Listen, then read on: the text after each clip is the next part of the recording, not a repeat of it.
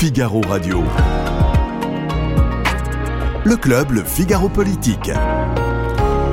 Yves Tréhard. Retraites, ben, on va parler de trois choses principalement.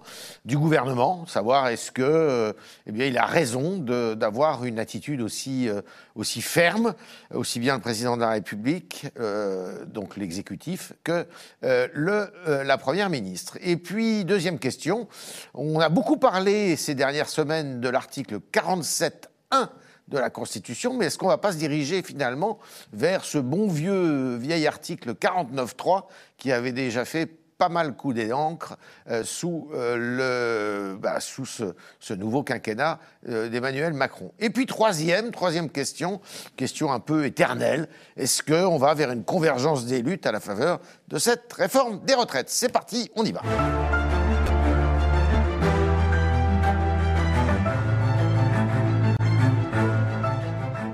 Bonjour Jacques-Olivier Martin. Bonjour, Yves directeur de la rédaction du Figaro. euh, euh, .fr. Euh, merci d'être parmi nous. Dina Cohen du service euh, politique du Figaro. Elsa Bombaron, vous êtes grand reporter au service économie. Vous avez écrit un livre au titre euh, tout à fait intéressant. Ce pot de fleurs est un robot. On le voit là. C'est chez quel éditeur? Euh, euh, à aux éditions d'Archipel, pardon. aux éditions de l'Archipel. Et Philippe Méchet, merci Philippe, politologue, vous avez euh, euh, un temps présidé, ou dirigé plutôt, euh, la Sofres, Louis Harris, et vous avez écrit un livre il n'y a pas très longtemps, Faites de la politique, c'est un encouragement justement à l'engagement d'une certaine façon. Euh, et là, c'est aux éditions de l'Observatoire, livre qui a obtenu, je dois dire, un certain succès. Alors, première question, est-ce que eh bien, c'est une réponse ferme à la fermeté du gouvernement? De la part des, opposants à la réforme Ah, c'est une réponse claire, c'est une vraie démonstration de force. hein, on ne peut pas le, le- négliger. Quand même, près d'un mi- virgule trois million de personnes euh, en France, c'est quelque chose de très important. Euh, ça montre en tout cas une détermination euh, qu'on sentait. Je crois que le gouvernement n'a pas été surpris. Autant peut-être la première fois, il y avait 1,1 million à peu près. Là, on en avait 150 000 de plus. Je pense qu'il a été un petit peu surpris. Je crois qu'il l'avait anticipé. Je pense que les propos d'Elisabeth Borne juste avant pour marquer la fermeté en disant le- les 64 ans, c'est non négociable. On est véritablement, c'est peut-être le sentiment que je ressens ce soir, arrivé à ce moment où on est vraiment dans le face-à-face de cette grande bagarre euh, des retraites. La, rue est mobilisée. Les Français, quand ils sont sondés, sont majoritairement contre euh, le passage euh, de l'âge légal de départ à 64 ans. En face, il y a un gouvernement qui s'est organisé. Il y a eu plein de ratés, on en reparlera probablement, des ratés de communication. Il montre une fermeté à un moment, et je pense qu'on en parlera également, où on sent quand même un peu de flottement, déjà dans la majorité, déjà chez les, les- républicains alliés de circonstance. Donc j'ai envie de dire, ce, ce 31 janvier est à mon avis une date assez clé dans cette, dans cette grande bagarre de la réforme des retraites. Philippe Méchet, est-ce qu'on peut être contre sans s'y opposer? Ah oui, Oui, on peut être contre. Ah, déjà, honnêtement, quand on vous dit, à n'importe qui d'ailleurs, euh, vous allez travailler deux ans de plus, C'est rare qu'on dise oui. c'est rare qu'on dise oui. hein. Euh, C'est comme si on vous demandait si vous allez être moins payé. Euh, donc c'est rare, effectivement, d'avoir une approbation. Ce qui fait que je, je- je suis très peu surpris, finalement, par le nombre important de gens qui s'opposent à cette réforme. Encore qu'il est de 60 et quelques pourcents. Mais en même temps, ce qui est intéressant, je trouve, là-dedans, c'est qu'on a quand même des Français assez réalistes, euh, assez démocratiques, où il y a 68% qui disent mais ça passera quand même. Oui, c'est ça. Euh, c'est-à-dire c'est ce que je voulais gros, dire hein, quand je disais. À la vérité, je suis contre, mais je sais que cette loi, de toute façon, Ouais, on ne pourra rien faire. Donc c'est un, peu- c'est un peu ça. Alors après, je pense qu'on y reviendra. D'ailleurs, euh, il y a une communication que je trouve assez lamentable hein, Ah. du, du gouvernement euh, sur la pédagogie à faire. Bon, ils parlent tous maintenant de pédagogie, puis en fait, c'est pas au dernier moment qu'on fait la pédagogie. c'est quelque chose qui se, qui se fait dans le temps. Donc là, effectivement, il y a une grande faiblesse. Le fait que Elisabeth Borne ait pu dire euh, dimanche, je crois, mais Ouais. soutenu par le président, euh, c'est 64 ans et euh, c'est non négociable. Bon, Ouais. là, ça, ça fixait le débat, appuyé par le président de la République derrière. Indispensable. Et ça, c'est très important. Ça, c'est très important parce que euh, les réformes qui ont été faites sur les retraites les années euh, euh, antérieures, depuis, depuis 20 ans, euh, et un peu plus d'ailleurs, sont toutes passées parce qu'il y avait un accord du président. Et celle de 95, Il n'y avait pas par Juppé, c'est parce que le président Chirac à l'époque, avait cédé, après une rencontre avec Marc Blondel, je crois, de FO, et donc avait lâché Juppé. Euh, c'est pour ça que le truc s'était arrêté. Là, on a de toute façon un président dont le programme se résumait à peu près à cette mesure, même s'il est un peu revenu à 65 ans. Donc s'il ne le fait pas, eh bien écoutez, on peut lui faire un pot de départ très sympathique, euh, mais ça n'a plus lieu d'être. C'était la seule chose qu'il y avait dans son programme. Euh, donc vous comprenez qu'il est obligé de tenir. C'est tenir ou partir. C'est ça. Alors, euh, Dina, elle a voulu s'affirmer politiquement dimanche, la Première ministre, en disant c'est pas négociable. Elle avait un ton que, pas martial, mais un ton euh, très affirmé en disant c'est comme ça, c'est pas autrement. Bah, on voit de toute façon, euh, depuis le, début de sa nomination, qu'elle s'affirme quand même régulièrement. Elle tient plutôt bien son poste de, chef de la majorité. Euh, d'ailleurs, beaucoup n'auraient pas donné cher de sa peau à l'été. Et puis finalement, elle a montré une certaine, une certaine résistance, voire une certaine résilience. Et là, en effet, le, moment est un peu complexe parce que c'est soit, comme vous le disiez, soit on, s'accroche parce qu'en fait c'est une affaire personnelle pour Emmanuel Macron cette réforme. C'est peut-être la seule chose pour laquelle on le retiendra. Et si demain il lâche sur ça, le macronisme c'est terminé, quoi, d'une certaine mmh. manière. Déjà qu'on n'est pas sûr que ça va perdurer au-delà de lui, euh, c'est compliqué de, lâcher là-dessus. Donc en effet, il a fallu qu'elle repose un petit peu les termes du débat en insistant sur le fait que, que cette partie est non négociable à un moment où les troupes commençaient aussi un petit peu à se disperser. Ça, j'imagine qu'on en mmh. reparlera. Mais c'est vrai qu'il y, avait, besoin, je pense, de, remettre un petit peu de, clarté dans la majorité, de rappeler que les députés ont quand même fait campagne mhm. euh, sur cette réforme.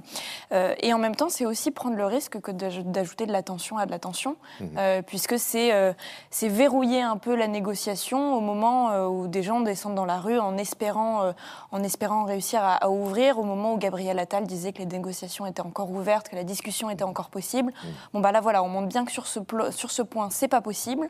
Le reste, ça se négocie. Mais là-dessus, non, parce qu'en fait, c'est l'identité, la crédibilité d'une certaine manière d'Emmanuel Macron qui repose dans cette enjeu. Euh, il a raison, Philippe, en disant euh, finalement, la pédagogie, elle n'a pas été faite. Euh, bah, Philippe a toujours raison, je crois. Non, mais la, pédagogie n'a pas été faite. Et puis même pire, plus le gouvernement. Non, non, mais attendez, ça sur, fait sur, certains... six mois qui nous rabat les oreilles avec ça. Oui, mais sur certains aspects, plus on découvre, plus le grand public découvre des, aspects de la loi, moins il comprend. Euh, je prends l'exemple des femmes.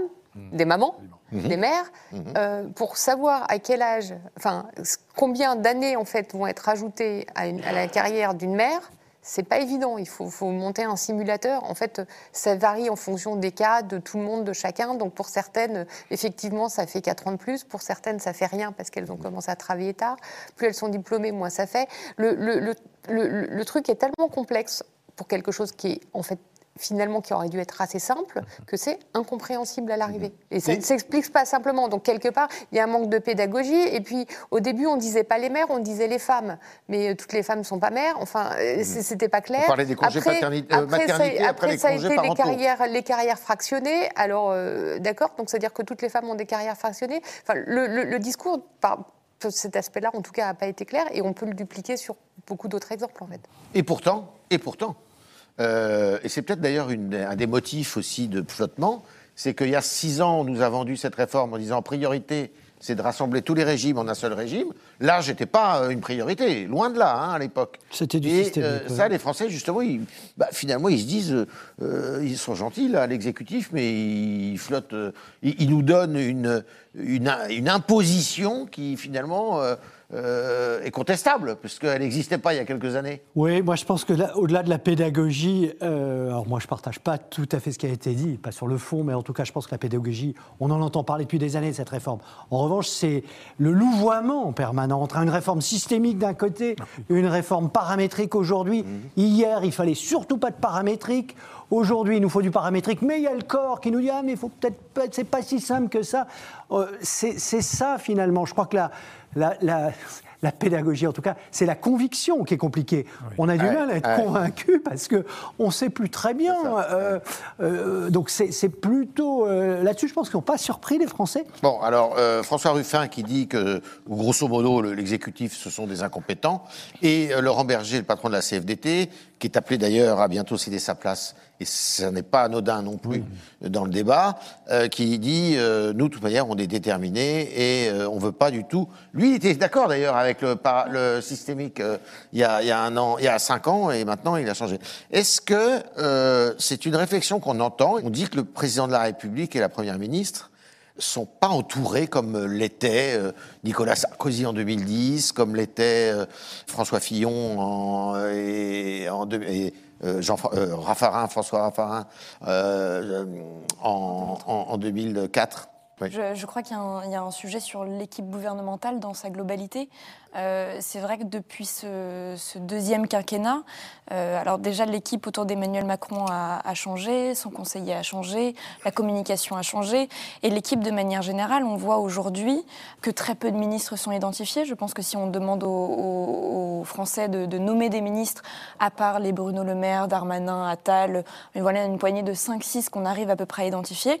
Le reste, on ne les connaît pas parce qu'Emmanuel Macron a aussi fait des choix euh, qui étaient de nommer des, ministres assez peu politiques. Aussi parce qu'à son, arrivée, euh, son, arrivée pour la deuxième fois à l'Élysée, il avait plus un très grand choix aussi de, possibilités, d'options euh, à nommer au gouvernement.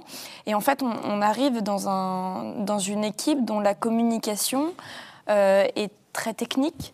Euh, manque de politique, on a un peu un gouvernement de, de techno, de gestionnaires, et ça, ça a des conséquences aussi sur la communication globale euh, par rapport aux Français. Et on parlait de pédagogie.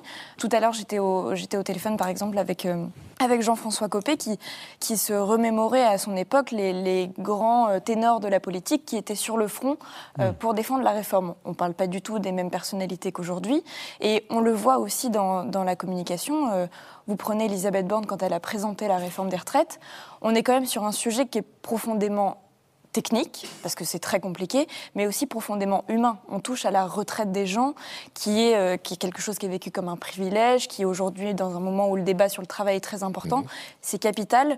Et quand vous regardez la présentation, c'est un côté assez robotique. On a l'impression qu'elle lit son prompteur. C'est pas, c'est pas animé, c'est pas incarné. Et c'est une des grandes difficultés de cette réforme aussi, c'est qu'elle n'est pas incarnée. Et ça, et ça rejoint tout le procès de déconnexion. Et, ça, et ça, fait, euh, ça fait que finalement, tout se cristallise une fois de plus sur une haine un peu d'Emmanuel Macron et de toutes les critiques qu'on lui fait depuis cinq ans. Spécialiste du robot. Madame, euh, Madame Borne, alors, c'est euh, une, euh, une borne, un robot qui- C'est- méchant, mais c'est vrai qu'elle respire pas la chaleur humaine quand elle s'exprime. Et puis il y a un autre phénomène aussi qui est assez marquant, c'est qu'il y a un certain nombre de ministres qui sont habilités à parler sur le sujet. C'est-à-dire qu'il a Oui. été quand même demandé à tout le monde d'arrêter de donner son avis sur le sujet, ce qu'on voit pas un signal, à mon sens, très positif sur un accord global et général de, tout le gouvernement. Parce que si on dit tout si on interdit à des ministres de s'exprimer en disant bah, c'est pas votre portefeuille, c'est peut-être aussi parce qu'on craint quelque part qu'ils puissent avoir un avis dissonant. euh, euh, et- et il n'y a pas besoin de ça en ce moment, je pense, pour le gouvernement, d'avoir un ministre, quel qu'il soit, expliquer que bah, lui, finalement, la retraite à 62 ans, ça lui irait très bien. Sachant qu'il y a déjà François Bayrou Voilà, qui, a toutes des- les semaines, semaines, euh, Oui, fait euh, entendre ses dissonances, Édouard bien Philippe sûr. qui n'aide pas forcément, enfin, ils ne sont, ils sont pas aidés par les voix. Le euh, ministre du du Travail, Olivier Dussopt, Oui. euh, alors c'est terrible parce que euh, certains confrères, toujours bien, euh, euh, bien intentionnés, sont allés sortir des, des sons euh, quand il était socialiste. Et où il disait évidemment pique-pendre d'un allongement de l'âge de durée à la retraite. On peut évoluer en retraite, politique. hein. hein. On évolue beaucoup. Non mais c'est rude ça. Euh, C'est très rude. Non, mais je crois, euh, d'ailleurs, Dina le disait très justement, au-delà même des conseillers du président de la République, on n'a pas le plus le personnel politique, les députés, les hommes, les responsables politiques qui sont capables d'aller voir le président et de lui dire écoute, euh, ça, faudrait le voir comme ça. Se faire les relais, Dina le disait très justement. hein. Ouais. Il n'a pas vraiment de relais. Et même, moi, je suis très frappé euh, dans ce gouvernement par le côté techno, ça, on vient de le dire, hein, ils sont très techno. euh, Elisabeth Borne, c'est quand même, c'est c'est une techno pure. Euh, mais par le fait, on n'arrive même pas à les imiter. Euh, Jusque-là, les politiques, il y avait toujours, quand on regardait un gouvernement, on se moquait de l'accent d'un, de, de la manière de parler d'un autre. Même pas. Non. On, on peut pas. Ils sont lisses. Ils sont robotisés, ouais. Ils sont lisses. Euh, c'est- c'est- ce sont des, des techniciens qui sont bons hein, dans leur partie. euh, ils connaissent parfaitement la technique. Et co- comme tout technicien, vous savez, moi je suis dans un milieu d'ingénieurs. hein. un ingénieur. euh, il fixe son truc, vous pouvez lui dire n'importe quoi, lui, il accélère. hein. il a fixé son truc, Mhm. euh, point barre, il regarde pas sur les côtés. Alors je les adore, hein, par ailleurs, parce qu'ils bossent, ils ont des convictions, etc. Mais, mais, mais là, ça, ça passe pas. On retient rien, et, et- et il a raison de le Sauf dire. Darmanin ce week-end. Ah ben, mais, mais oui, mais alors lui, voilà, lui c'est un, un- un prototype parce que lui, mais parce que il il faut en politique là. aussi pouvoir dire un peu, euh, lâcher des mots, effectivement, dire ça suffit le bordel, etc. Ça, on aime bien regarder les figures dont on se souvient en politique, c'est des figures qui, qui parlent avec un accent. Je pense Bien évidemment à À Pasqua. Pasqua, ouais. Euh, Pasqua était e- extraordinaire. Il avait à la fois non seulement l'accent, mais le don de la formule. Euh, Bien sûr. Ils étaient, ils des hommes de formule. Là, non. Euh, et finalement, c'est- ça une des faiblesses. C'est pour ça qu'on disait, je, je- je suis.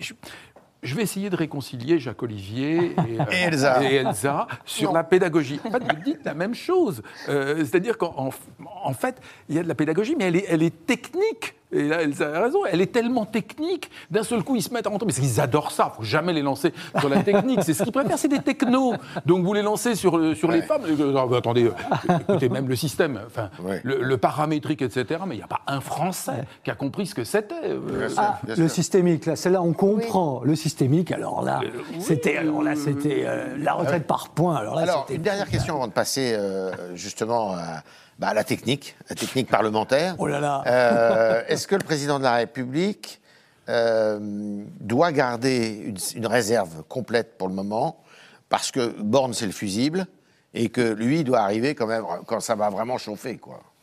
Si ça chauffe. C'est- l'habitude, non, de Ouais, garder une réserve et d'avoir un fusil. Il a parlé hier soir, quand même, Il hein, a, il a depuis, com- euh, il a commencé un petit peu, mais d'ailleurs. euh, en disant que c'était pas l'endroit d'où s'exprimer, donc Ouais. euh, ce qui est euh, une façon de dire qu'il allait s'exprimer, euh, même si c'était pas l'endroit. Mais oui, oui, évidemment, il garde une certaine distance. Et puis, si jamais il faut euh, faire une petite marche arrière, lâcher du lest, j'y crois pas beaucoup. Euh, mais euh, c'est évident qu'un Premier ministre, c'est- infusible. C'est, euh, le message est assez clair. Et d'ailleurs, le peu d'implication d'Emmanuel Macron montre à quel point euh, Elisabeth Borne est amenée à être fusible au cas où. Ou même si ça passe, elle peut servir de fusible en disant bon, bah, maintenant on l'enlève parce qu'elle a été trop loin. On ne sait pas dans quel sens ça peut jouer. hein.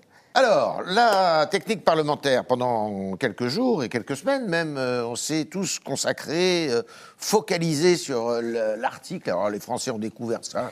Article 47.1, euh, procédure d'urgence pour les textes budgétaires. En 50 jours, tout ça est lâché. Et puis là, euh, bah, il y, a du- y a du mou dans le manche, on va dire, hein, avec euh, des députés de la majorité qui ne sont pas tous très favorables à cette réforme des alliés qui sont aussi, notamment à droite, les républicains, qui, qui, qui, qui se font un peu tirer les oreilles aussi parce que bah, ils sont pas tout à fait d'accord avec euh, ce qui est fort de café d'ailleurs pour les républicains avec cette réforme. Alors du coup, bah, il y en a un qui ressurgit, c'est l'article 49.3. 49.3, bah, c'est euh, emballer, c'est peser. Le gouvernement, il écoute personne, il passe. Et puis, euh, on, on- on voit ce qui se passe après. Qu'est-ce qui va se passer, euh, Philippe? Bah, euh, effectivement, parce que le 47. Là, on est parti vers le 49. À votre avis? Alors, ça dépend, parce que c'est compliqué cette question à l'heure qu'il est, parce qu'elle dépend des républicains.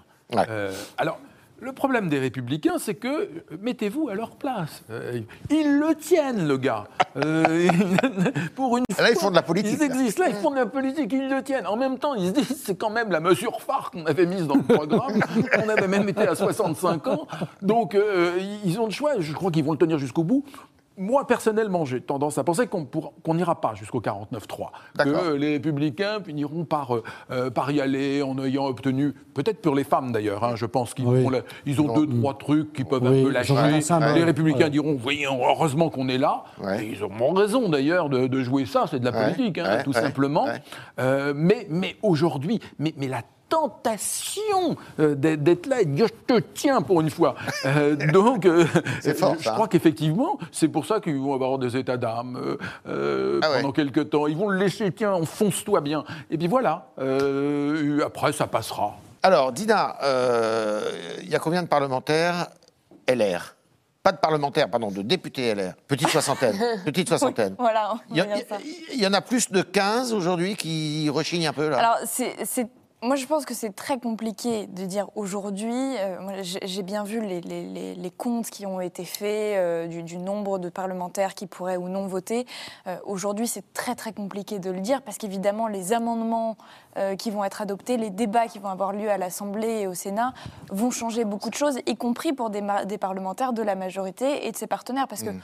on parle des, des, républicains, mais il ne faut pas oublier que dans la majorité. Ils sont nombreux à regimber bah, En tout cas, il y en a un certain nombre et plus. C'est comme tout, il y a un effet domino. Plus il y, en a qui prennent la parole. Euh, bah, il y a déjà. Tous des gens, ils viennent tous plus ou moins de la gauche. Hein. Alors, pas tous, parce ah. que vous avez à la fois l'aile gauche de la majorité, mais vous avez aussi des modems, des horizons horizons euh, qui viennent pas spécialement de la gauche, qui ah oui, c'est vrai. C'est vrai. Et en fait, là, c'est un, un, autre paramètre euh, qui entre en compte. C'est pas spécialement l'origine politique, c'est plutôt euh, le territoire, le territoire d'origine. Parce qu'ils se font tenser sur leur territoire. Exactement. Et qu'en fait, vous avez des, vous avez des députés, notamment dans le groupe Horizon, qui étaient là bien avant cette majorité et qui eux estiment qu'ils ont des comptes à rendre à leurs électeurs avant d'avoir des, des comptes à rendre au gouvernement ou à Emmanuel Macron. Et c'est la même logique d'ailleurs que certains républicains hein, qui, estiment qu'ils ont été élus non pas parce qu'ils étaient républicains vu le score de la présidentielle, mais parce qu'ils avaient un ancrage local. Et il y a des députés pour lesquels l'ancrage peut être plus important, peut peut-être prendre le pas,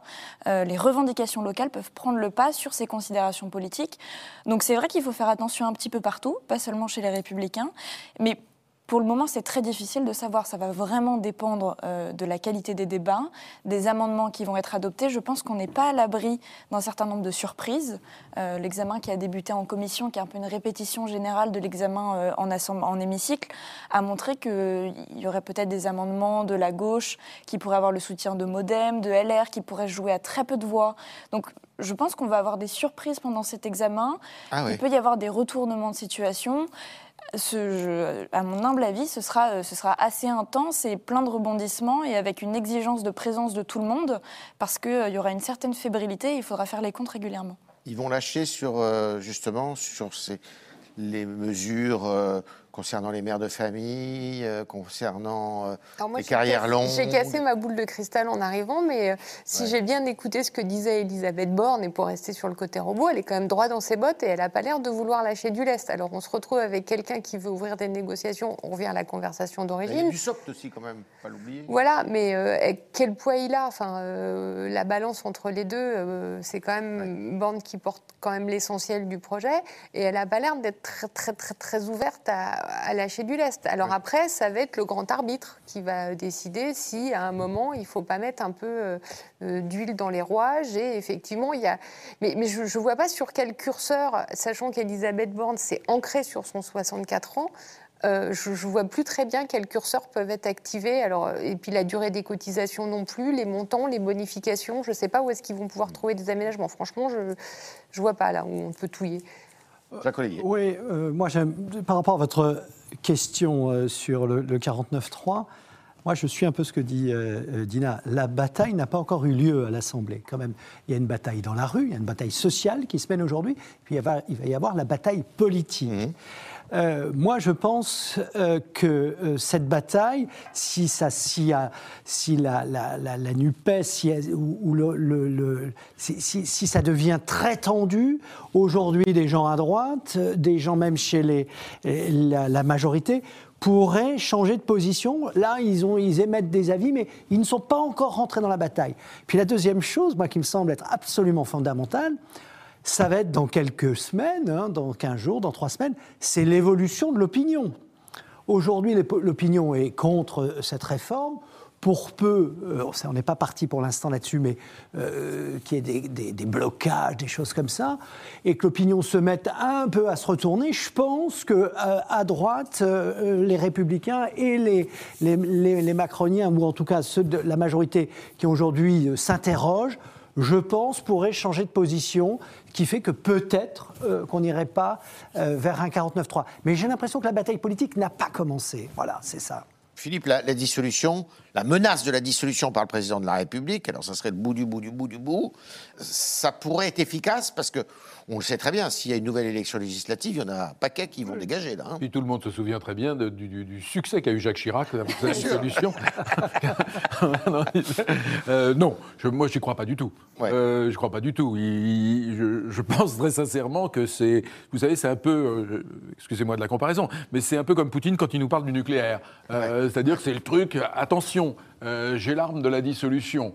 Euh, le faire permanence, il sait très bien qu'aujourd'hui, une dissolution aurait des effets catastrophiques. D'abord, ça ne passerait tout le pas, monde. ça ce serait sûr. Il aurait une minorité, qu'il y aurait toute chance que euh, ce soit le Rassemblement national qui tire les- les- les- l'épingle du jeu. Euh, donc, euh, je ne pense pas sincèrement qu'il va sur la dissolution. Il ne va pas là-dessus. Il va plutôt, à mon avis, il va chercher, je pense à ce qu'on disait, peut-être plus à ouvrir encore à LR, en se disant, bah, quitte à avoir cette image, autant, euh, autant y aller franchement, hein, euh, plutôt qu'à moitié. Donc, c'est là. Il n'a pas fini de, de tenter de conquérir, d'essayer de tenter de conquérir LR. Il, avait, il a face à lui des gens qui, finalement, sont très hostiles. Mais je ne sais pas vous, mais moi, par exemple, j'étais extrêmement surpris du ton d'Éric Ciotti après son accession Oui. à la tête des Républicains, par un, côté qu'on ne lui connaissait pas. Avant, il avait l'air d'être très dur, et là, beaucoup plus conciliant, beaucoup plus euh, mesuré, euh, presque euh, à, à évoluer. Donc peut-être que aussi LR se fait le calcul en se disant, de toute façon, Macron après Macron, il n'y a plus Macron, euh, c'est peut-être le moment où on peut ramasser la mise. Bien sûr, ça c'est vrai. Ou rentrer au gouvernement. Le fait que, le fait Oui, que oui, Macron- oui. ouais, l'air devrait euh, peut-être avoir ce, ce raisonnement que dit Philippe. Euh, après Macron, il n'y a plus Macron. Et euh, on a peut-être un coup à jouer dans cette présidentielle. Parce qu'après tout, il y a peut-être euh, quelqu'un, pas le citer, peut-être Laurent Wauquiez, qui peut très bien rassembler euh, le centre et la sur- droite. Il est d'ailleurs assez discret sur le sujet. hein. Il parle se- pas. se Il a décidé de pas C'est- parler. C'est quand même le meilleur moyen de se fâcher avec personne, c'est de rien dire. hein. C'est quand Ouais, même assez ouais. prudent. D'ailleurs, Enfin, Ciotti est très prudent aussi. Il Oui, parle plus. mais ils peuvent pas parler, c'est ce que vous disiez tout à l'heure. Mhm. Ils peuvent pas parler pour être contre une réforme qui contient à peu près les trois quarts des propositions qu'ils avaient faites. Si c'est pas 80%, c'est quand même très très difficile d'être opposé. En même temps, c'est très bien. Ils envoient les autres au. Eux, réserve prudente. Et puis si jamais ça passe, ils pourront toujours se gargariser en disant ouais super ça a passé. Puis si ça passe pas, ils diront non on va faire une réforme qui tient la route derrière, votez pour nous. Enfin, le, le truc est- est est gagnant-gagnant si on parle pas dans, dans la réforme. Dina, euh, Aurélien Pradier, qui est donc la figure qui représente euh, à l'intérieur de LR, je dirais la- la- la- la- l'opposition à cette réforme, c'est de l'opportunisme ou c'est vraiment la conviction que c'est par là que passe euh, euh, la- qu'on peut récupérer une droite sociale, qu'on peut re- représenter une droite sociale? Alors, je, je- je dirais que je ne connais pas suffisamment Aurélien Pradier pour savoir exactement ce qui motive ses prises de position, mais, euh, C'est un garçon qui vient de la base. hein. Oui. Il n'a pas fait l'ENA, il est complètement. euh, c'est a- un militant on- de base. On, hein, on a quand même pu voir, euh, notamment au cours de, de- de- de la course pour le, le Congrès des Républicains, sa colonne vertébrale n'est pas forcément la plus identifiable qui soit. Ah. Euh, Il y, a eu- il y a eu quand même des, des- des changements de position sur divers sujets. Donc, euh, est-ce que c'est une manière d'exister politiquement? Parce que le fait est qu'il s'est quand même plutôt ancré avec le résultat euh, surprenant d'une manière positive pour lui euh, au Congrès des Républicains. Euh, donc, il a fait entendre une certaine voix. Les militants ont montré qu'ils voulaient euh, que cette voix existe dans le parti. Et il continue de la faire exister avec cette réforme en adoptant euh, une position, euh, une position divergente, une position différente. Il continue de faire exister sa singularité, euh, qui est aussi un moyen pour lui de continuer de s'installer dans le paysage, de, de se forger petit à petit une, identité. Alors après, si derrière ce sont de, vraies convictions ou un calcul politique, je ne serais pas capable de le dire. Mais c'est vrai qu'en tout cas, il, il s'attache à ne pas disparaître et il a plutôt raison, puisque le- les, résultats euh, électoraux internes ont montré qu'il y avait plutôt une demande, un soutien de, de cette voix un peu particulière qui, qui se fait entendre au sein des Républicains. Alors Philippe, il y a euh, un autre, une autre arme législative qui est brandie par euh, le Rassemblement national, c'est la motion référendaire. Oui. Alors, euh, motion référendaire, c'est-à-dire qu'on fait voter euh, un principe au- à, à l'Assemblée nationale. Et euh, alors après, il faut l'accord du Sénat aussi, d'ailleurs.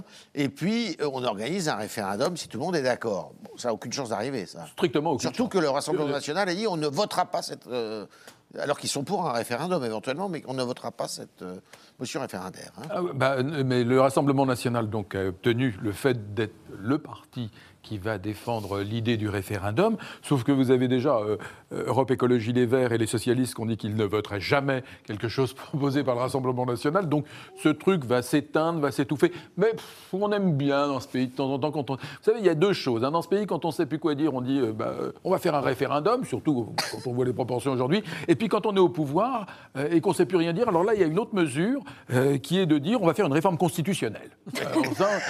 donc c'est, chaque fois, c'est les armes qu'on retrouve à chaque fois. Euh, je vous recommande avec euh, chaleur, euh, un des anciens dirigeants de la maison, le livre de François-Olivier Gisbert, La Belle Époque, où justement il explique clairement ça, ce goût du, effectivement, du spectacle, référendum, Donc si je vous écoute tous là, mais le gouvernement, ça passe, il n'y a que la rue, quoi. Oui, et la rue, je trouve que c'est un autre enseignement de la réunion de l'intersyndicale. La question qu'on se posait, c'était va-t-on vers une radicalisation? Le Front uni va-t-il éclater? Hmm. Là, ce soir, on découvre que visiblement, ils se sont entendus. Le Front tient.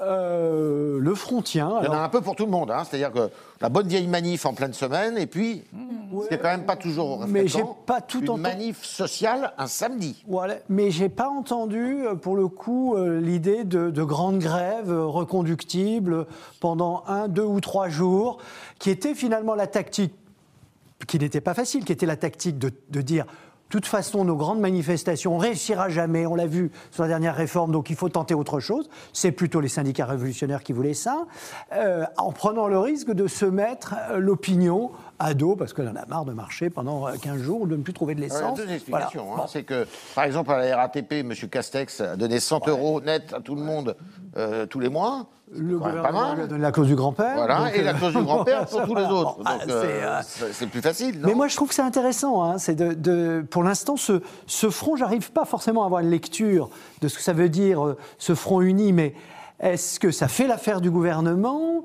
Est-ce que c'est une montée en puissance si demain il y a 1 500 000 personnes, ce qui est plus que ce qu'on avait euh, dans la précédente manifestation Il y a un moment où ça va faire bouger le gouvernement Je ne sais pas, peut-être que Philippe plus d'expérience que nous sur ce sujet-là. Bah, en fait, quand je regarde les grands mouvements sociaux, on est aujourd'hui dans l'étiage très haut. Hein. Euh, les, manifs contre les, justement contre les différentes réformes, c'est le plus grande manif en France, c'est 1,2 million, 1,3 million, on y est. Hein. Mmh. Euh, pour autant, euh, c'est pas ça qui fait plier. Ce qui fait plier, c'est quand le, pouvoir finalement euh, euh, lâche ce que je disais sur euh, Jacques Chirac qui n'a pas suivi Alain Juppé, enfin qui à un moment a dit stop.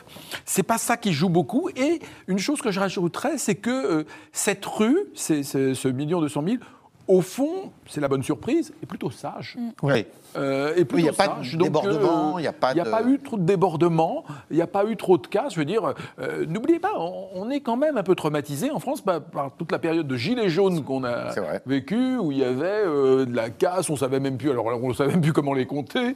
oui, il y avait des, trucs détestables, des, des, têtes à des, au bout de pique, des, insultes même. C'est hein. terrible. Alors là, bon, les gens hein. ont le sentiment de dire, bon ben voilà, ils font leur boulot de syndicat et la politique fait son boulot parlementaire. Et comme les Français, ne jamais l'oublier, on, est un pays très attaché euh, à la démocratie encore. Hein. en dépit des, discours qu'on entend ici et là, sont légalistes. Il y a eu un pouvoir, et eh ben, si un autre pouvoir est élu et souhaite le changer, il le changera.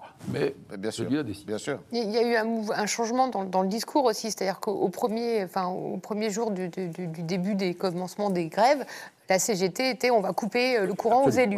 Et en fait, il y a eu une bronca contre ça en disant non, on est dans un pays démocratique et puis on leur c'est pas aux élus. Et la, la CGT s'est vite aperçue que le débat portait plus sur la légitimité ou non de la réforme des retraites, mais sur la légitimité du mouvement. Donc ils ont très très très très vite compris qu'elle allait discuter si le mouvement était légitime ou pas. C'était pas ça qu'ils voulaient. Ce qu'ils voulaient, c'était ramener le débat sur les retraites. Donc ils ont complètement changé. En plus, ils étaient poussés discrètement derrière par la CFEGC et puis par la CFDT, qui n'avaient pas trop trop non plus envie de tout casser, de mettre l'économie du pays à genoux, etc., etc. Mhm. Le discours mhm. habituel. Donc il y a eu une espèce de revirement, vraiment un virage à 180 degrés. Et la CGT s'est positionnée sur on fait des actions Robin des Bois on le voit beaucoup dans l'énergie, euh, dans l'électricité, dans le gaz, avec des rétablissements de courant. euh. Donc le, le- le- le changement de, de paradigme est assez malin de ce point de vue, de dire, ben, on a quand même, puis la CGT aussi a bien compris qu'ils avaient bien cassé les pieds des gens avec les raffineries bloquées au mois d'octobre et que recommencer, ça allait pas rendre le truc hyper populaire. Surtout qu'au début, ils se sont battus pour leur salaire, là c'est quelque chose de plus global. Et puis euh, ça leur a aussi coûté un peu de sous. Donc ils n'ont pas envie de repartir dans cette logique de blocage sur ça. Et, donc, et puis les cheminots sont aussi un peu, un peu plus... euh, un peu plus Raisonnable. raisonnable. Pareil côté RATP, on voit que euh, ça bloque sur les, le ferroviaire, enfin les, les- tout ce qui est métro, mais les bus, les trams, ça roule. Enfin, on n'est pas sur un verrouillage complet, donc on embête, mais pas trop parce qu'il faut quand même être fédérateur. Et ça, c'est pas bête. Après, il y aura peut-être des débordements possibles. hein, Ça aussi, ça c'est la grande inconnue. Alors, il y, a- il y a les jeunes qui ne sont pas rentrés dans la danse, finalement. Parce Non. Que, voilà, ils ont brûlé des poubelles devant des lycées, l'honneur est sauf. Oui, j'écoutais un jeune syndicaliste qui parlait comme un monsieur de 55 ans, euh, qui avait 15 ans, qui est euh, chargé en seconde, et il était très très inquiet pour sa retraite. Bon, bah, c'est mais bon. Oui, mais vous avez pu apprendre aussi, euh, moi j'ai appris depuis le début de ces débats sur les retraites qu'à 64 ans, tout le monde a un déambulateur. je me suis dit, il me reste un an à pouvoir marcher sur mes deux jambes. Alors justement, bah, on, va, on va parler du, du troisième sujet, qui est est-ce qu'il y a un risque de convergence des luttes, ce mot magique là, ou ce mot euh, valise plutôt, pas magique, euh, mais que M. Martinez aimerait magique justement, parce que c'est lui surtout qui euh, escompte là-dessus. Est-ce que on, est, on est quand même dans un mouvement qui est très classique là hein. On n'est pas euh, dans une, une- en queue de comète des gilets jaunes, hein, rien à voir. hein. Oui, oui, là, c'est vrai que ça a presque surpris tout le monde, hein, le fait qu'il y, a- il y a deux semaines, ce soit particulièrement calme. Euh, mais moi, ce que je trouve très intéressant, c'est cette incertitude qu'avait Jacques-Olivier Martin quant à ce que va devenir ce mouvement. Et en fait, c'est intéressant parce que cette incertitude, c'est exactement celle des principaux intéressés, à savoir les politiques, les représentants et les élus. Oui. Et quand vous leur posez la question, ils sont incapables de vous dire ce que ça va devenir. Euh, c'est quand même des, des personnes qui, qui sont élues sur un territoire, qui sont censées avoir certains capteurs, qui sont censés pouvoir dire, par exemple, on dit beaucoup qu'avant les Gilets jaunes, euh, les élus locaux, les maires sentaient qu'une colère était en train de se Oui, former. ça montait. Voilà, que quelque chose allait exploser, qu'il y avait une haine qui, qui, qui était entretenue. Euh, là, tout le monde est dans le brouillard, mais un brouillard complet. Alors la gauche veut évidemment croire que ça va exploser, mais parce qu'ils le veulent euh, plus que parce qu'ils l'entendent. Et, euh, et c'est vrai qu'il y a cette grande incertitude qui s'explique par plusieurs facteurs. Euh, c'est que déjà, c'est la première fois, là, ces, deux mouvements, c'est la première fois depuis les Gilets jaunes qu'il y a des mouvements d'ampleur, parce qu'on sort de, de deux ans de Covid. Deux manifestations, vous voulez dire Oui, c'est deux manifestations. Donc deux manifestations d'ampleur parce qu'on sort de deux ans de Covid qui ont formé une sorte de- de- sociale euh, Oui. durant laquelle on n'a plus vraiment entendu, parce que ces derniers mois ont quand même été difficiles. Il y a eu l'inflation, l'augmentation des, de- des factures, des prix de l'essence, et tout le monde s'étonnait de voir que finalement ça ne prenait pas. Oui. Euh, et là, finalement, les gens sont dans la rue, c'est relativement calme. Donc, est-ce que ça va continuer? Euh, c'est difficile de le savoir, mais il y a aussi ce. Ça peut prendre deux, deux chemins. Le chemin de la résignation, de finalement, bon, bah, on a essayé, ça ne marche pas, Ouais, c'est comme ouais, ça. ouais. Quelles conséquences ça peut avoir? Ça peut aller vers Marine Le Pen, la résignation. Le Rassemblement national en est conscient. Après, il y, a le- il y a la question de la dérive violente. Euh, Est-ce que, justement, si là, ça prend pas, malgré le calme de ces manifestations, si les, si les manifestants n'arrivent pas à avoir gain de cause, malgré ce- cet esprit un peu bon enfant, ce côté on joue le jeu, on descend dans la rue, on fait pas de, on fait pas de vagues, si ça, ça marche pas, on sait par le passé, on a vu que Macron était capable de reculer quand il y a de la violence. C'est ce qu'il a fait avec les Gilets jaunes. Donc, euh, avec ces précédents, on n'est pas du tout à l'abri euh, d'une explosion qui pourrait s'organiser, sachant quand même que les syndicats ont montré, là, ils, ils gèrent, ils gèrent leurs troupes, mais les contrôleurs, euh, il y a deux mois, ça leur a totalement échappé. C'était pas un mouvement qu'ils savaient contrôler. Ouais. Il y avait une forme, on parlait de gilet jaunisation des mouvements sociaux. Ça peut de nouveau arriver. Si on essaye la méthode calme, la méthode douce pendant deux mois et que ça marche pas, on ne sait pas ce qui peut se passer après, surtout s'il y a un 49-3, qui est très symbolique. Il y, a, une haine là de Macron, elle, est, elle, est, elle, est- elle subsiste, elle persiste, elle, euh, mais elle grandit pas. Si Oh non, mais elle est déjà très haute. Euh, non, il y, a- il y a un- non, il y a un rejet très important. Euh, C'est presque un rejet depuis le début. Il a même été réélu avec le rejet existant. C'est exceptionnel pour un président. C'est pour ça qu'il n'y avait même pas une popularité énorme. Le lendemain, il n'y a pas eu d'état de grâce euh, ou quoi que ce soit de sa réélection, comme on avait pu le voir dans le passé, aussi bien Jacques Chirac dans des circonstances certes un peu spéciales, ou, euh, ou- ou- ou François Mitterrand dans des circonstances également spéciales. Non, il n'y a, a- a- a pas. N'a jamais réussi à vraiment accrocher de la popularité. Il a créé au début euh, de la surprise et de l'espoir qui est souvent lié à la surprise. Et après, il n'a- jamais réussi. D'abord, il y a- plein de raisons. Hein. euh, euh, jeune, brillant, faut reconnaître, extrêmement intelligent, Ouais. c'est quand même vexant. Bien sûr. euh, donc ça déjà il en a pâti. On peut pas dire qu'il a arrondi les angles dessus parce qu'il est capable au moment où on lui demande d'être modeste de vous faire une citation de Nietzsche. Euh, de- donc il- n'y arrive pas quoi. Il n'arrive pas à, à faire ça et il est entouré. Alors ça c'est le principe qu'on connaît tous. hein, quand on est au, au pouvoir, on est entouré de courtisans. Mais lui c'est encore pire. Il a pris que des gens qui sont euh, finalement euh, inodores, incolores euh, ouais. et euh, bah voilà, du coup, il, il, il a Ça pas- va. il a pas- il est, il est- il est jamais en débat. Il est en débat qu'avec lui-même. Donc, et je trouve que l'analyse de Dina est très juste. On il a souvent reculé devant la violence parce qu'il n'arrive pas à comprendre euh, pourquoi on, lui en veut tant. Mhm. Il, il- j'ai plein de talent, pourquoi j'ai toujours été... Donc c'est- pour ça que c'est très difficile. Alors il y a peut-être aussi un, un- un- un point qui est important, c'est que euh, on est quand même dans une situation économique compliquée, avec des prix qui augmentent, avec un pouvoir d'achat qui diminue. Est-ce que les Français peuvent se permettre, on l'entend souvent d'ailleurs, hein, on ne peut pas se permettre de faire grève parce que euh, ben, 50 euros, 80 euros de perdu, euh, c'est difficile, c'est pas, pas possible. Oui, alors je pense qu'effectivement, il y a un environnement économique, euh, Dina l'évoquait, avec l'explosion de l'inflation, l'explosion des prix, ce souci effectivement des fins de mois. Ça, c'est une réalité. On n'a jamais eu autant d'inflation depuis plus de 30 ans. Donc, c'est quelque chose qu'on voit, mais surtout, on ne mesure pas, euh, là non plus, la- l'aspect psychologique. Comment les gens hiérarchisent Ils ne veulent pas travailler deux ans de plus, mais euh, l'inflation, dans quelle mesure c'est quelque chose qui peut changer leur vision, leur mobilisation, leur hiérarchie peut-être des, des- des problèmes? J'ajoute un autre élément qu'on n'a pas évoqué. La guerre est à 2000 km de Ouais. chez nous depuis un an. Euh, on parle de centaines de milliers de personnes qui meurent, qui meurent aux portes de l'Europe. C'est un modèle qui est contesté.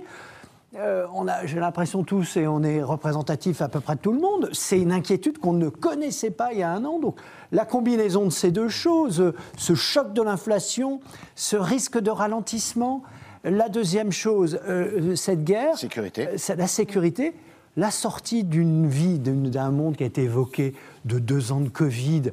C'était la, c'était la grande trouille, c'était le, c'était le grand changement. On remet en question le travail. Enfin, j'ai l'impression qu'on va ici sur nos bases. Enfin, nos, nos bases sont complètement aujourd'hui euh, euh, sont en train de bouger très fortement.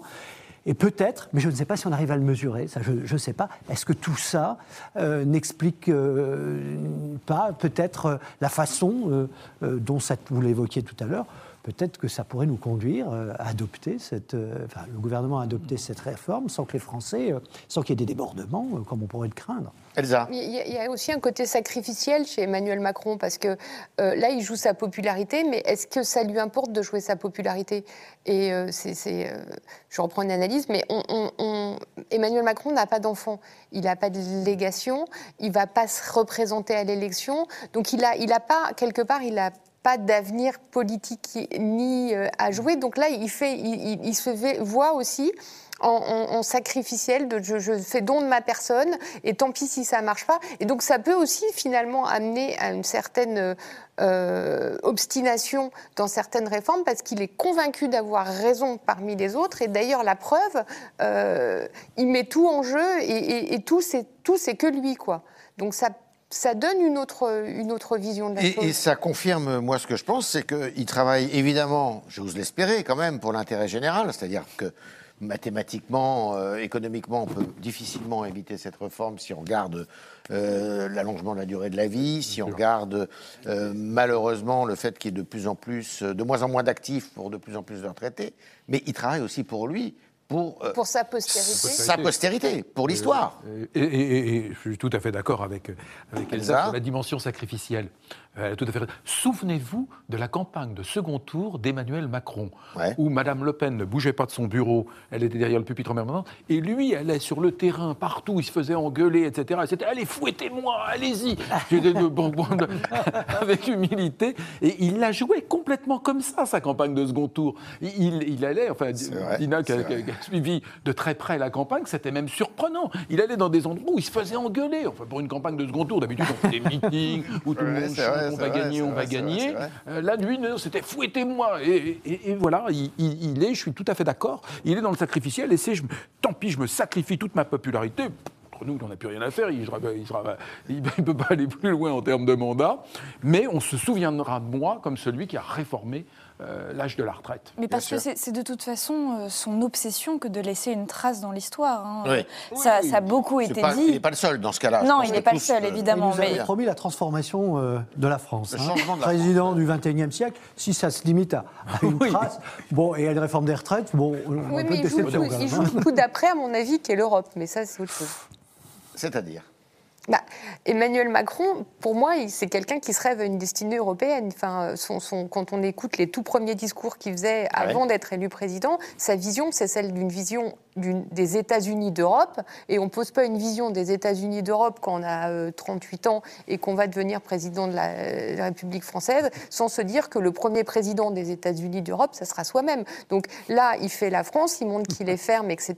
Il assoit une réputation au niveau européen parce que la France est isolée dans le, la, enfin, la comparaison avec ce que font les autres pays, elle est en permanence en référence. Donc là, on aligne l'Europe sur ce que les enfin la France, pardon, sur ce que les autres, nos grands partenaires font en Europe en matière des retraits et aussi On dans en est loin. domaines. hein. Je Non, rappelle mais on- sont à 67 ans. oui, non, mais hein, justement, bah, là, on se rapproche. Euh, on, on- on joue l'unité. euh, Enfin, Emmanuel Macron joue l'unité européenne sur énormément d'aspects. Alors, ça tire dans tous les sens, ça tient pas du tout, mais lui, il joue partenairement, parte- enfin, cette partition euh, depuis 6 ou 7 ans. Et ah, la vision suivante, c'est la vision d'un d'un chef d'État européen.